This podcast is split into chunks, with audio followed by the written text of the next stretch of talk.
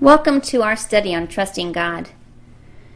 As we have studied these past few weeks, we have already seen our lives transformed as we have learned to trust God in all the details of our lives. We have seen that God is in control of every aspect through circumstances and people. Now, today we are going to be looking at how God is in control of all the nations, the kings, and the rulers. When we look at Scripture, we see how God shaped the events of history, don't we? And that through this, we will know that God is in control, shaping the events today just as He did in the past. Our lives are affected every day by the decisions of legislative bodies and governmental officials. We live each day under the restraints of the multitude of laws and decisions that are being made in Congress. At all times, those decisions, apparent or not, good or not, are under the control of our sovereign God. So we should put our trust in God, not in the decision making power of the politicians or the government officials or even the Supreme Courts. Ladies, we need to put our trust in God. He is the one that is in control. His will is to take precedence over our will and His honor is to take precedence over our feelings. We honor God by choosing to trust Him when we don't understand what He is doing or why He has allowed a certain bill to be passed or even a certain official to win the election. But we know that God is in control of everything, including our world leaders.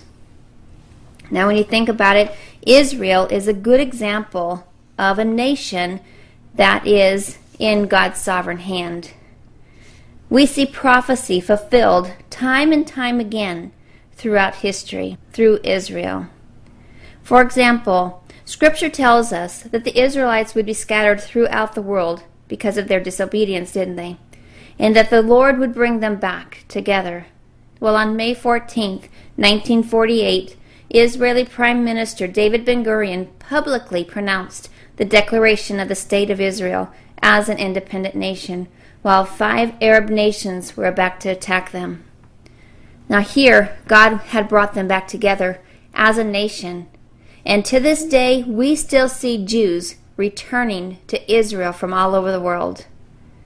Then, in an amazing six day war against the Arabs in June of 1967, Israel gained control of the Sinai Peninsula, the Gaza Strip, the West Bank, East Jerusalem, and the Golan Heights. Now, why was this so important?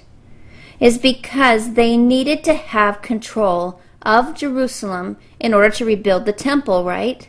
So this was huge for them to be able to get to win this back and gain control. Now, in October of 1973 was the Yom Kippur War, where Syria and Egypt launched a surprise attack against Israel. Now, there was at least nine Arab states including four non Middle Eastern nations, actively aided in the Egyptian Syrian war effort. I want you to get the big picture of this war. Listen to this. There was approximately 180 Israeli tanks faced an onslaught of 1,400 Syrian tanks. There were 436 Israeli defenders who were attacked by 80,000 Egyptians. Iraq sent 18,000 men and several hundred tanks. Saudi Arabia and Kuwait committed men to battle. Saudis had 3,000 troops. Libya sent fighters. Other northern African countries responded to the Arab and Soviet calls to aid them. Algeria sent three aircraft squadrons of fighters and bombers, an armored brigade of 150 tanks. There was approximately 1 to 2,000 Tunisian soldiers, and Sudan sent 3,500 troops and three brigades to the front lines, including another 2,500 men. Now, I could go on and on, there's more, but you get the picture here. Israel was surrounded by troops in all different areas. All their borders were surrounded by Arabs going to attack them. Now think about this where they're totally surrounded, and yet the Israeli forces lost a total of 2,688 soldiers in death, and 7,250 were wounded. There was approximately in like the 100,000 of the Arabs that were lost. This was amazing. How many of you know that this war also had the elements of a severe international crisis and ended with a near confrontation between the two nuclear superpowers, which was the United States and the Soviet Union, both of whom launched massive resupply efforts to their allies during the war. Ladies, God's sovereign hand was definitely with Israel in this war. That could have been huge, and yet they prevailed. Throughout history, they have tried to wipe Israel off the face of the earth, but they have failed. Can you imagine this tiny little nation fighting against all of these Arab countries, and yet they prevail every time? They have suffered so much persecution, yet they stand united. God definitely has his hands on Israel.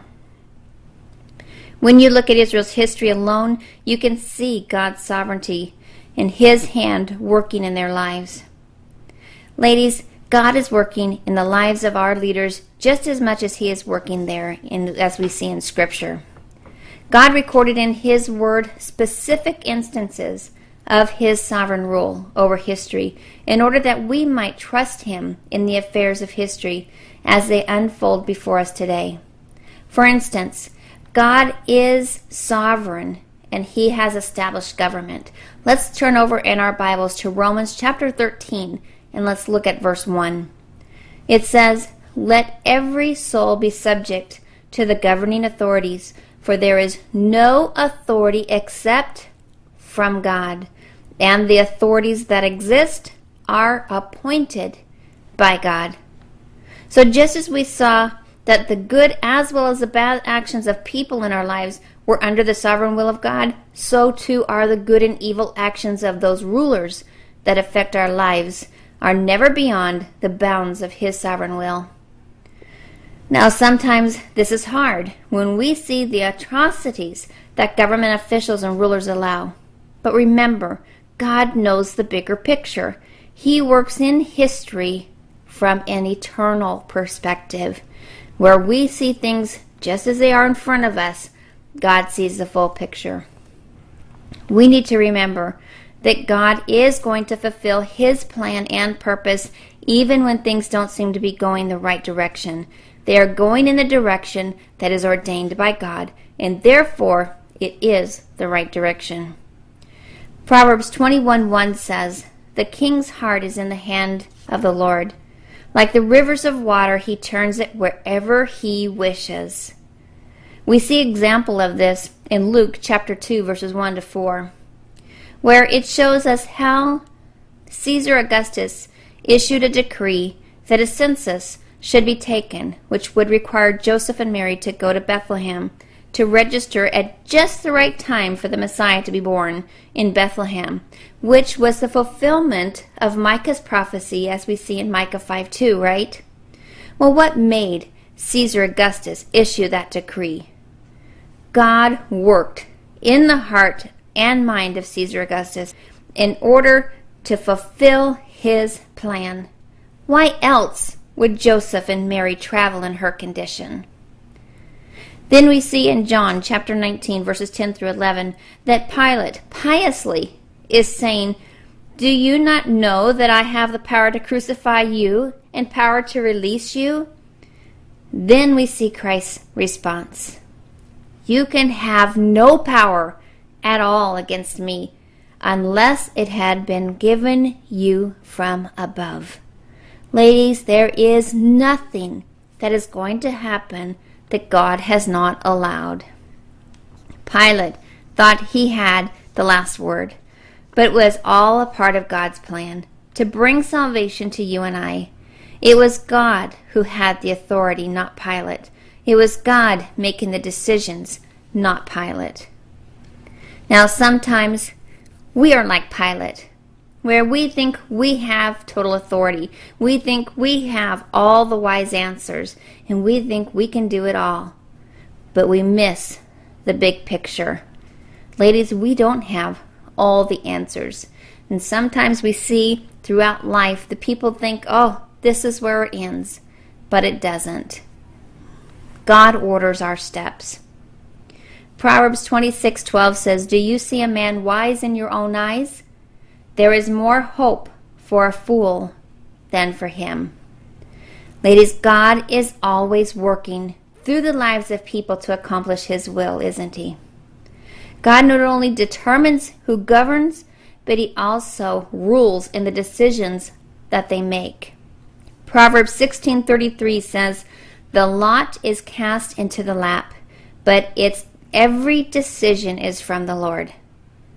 Now, the practice of casting lots was often used to determine important matters of state. Officials were chosen, tasks determined, dates selected, and disputes were even settled by casting lots. Now, you remember Haman in the book of Esther, where he cast lots to determine when the Jewish people would be annihilated. Well, of course, Haman wanted them annihilated right away, but he did the casting of the lot to find out. But guess who was in control of the casting of the lots? God was. God controlled that and set the date out far enough that it fulfilled his purpose and plan, and that Esther and Mordecai were placed in a position to save the Jewish people. God was in control, as Proverbs 16:33 says. Now, just because it was a common practice did not mean that they made all of their declarations by casting lots. Some were made as often as we do today by seeking advice and counsel from others. Now, in these cases, God ruled in the advice given. For instance, in 2 Samuel, David's son Absalom had mounted a rebellion against his father, which resulted in David and a few faithful followers fleeing Jerusalem.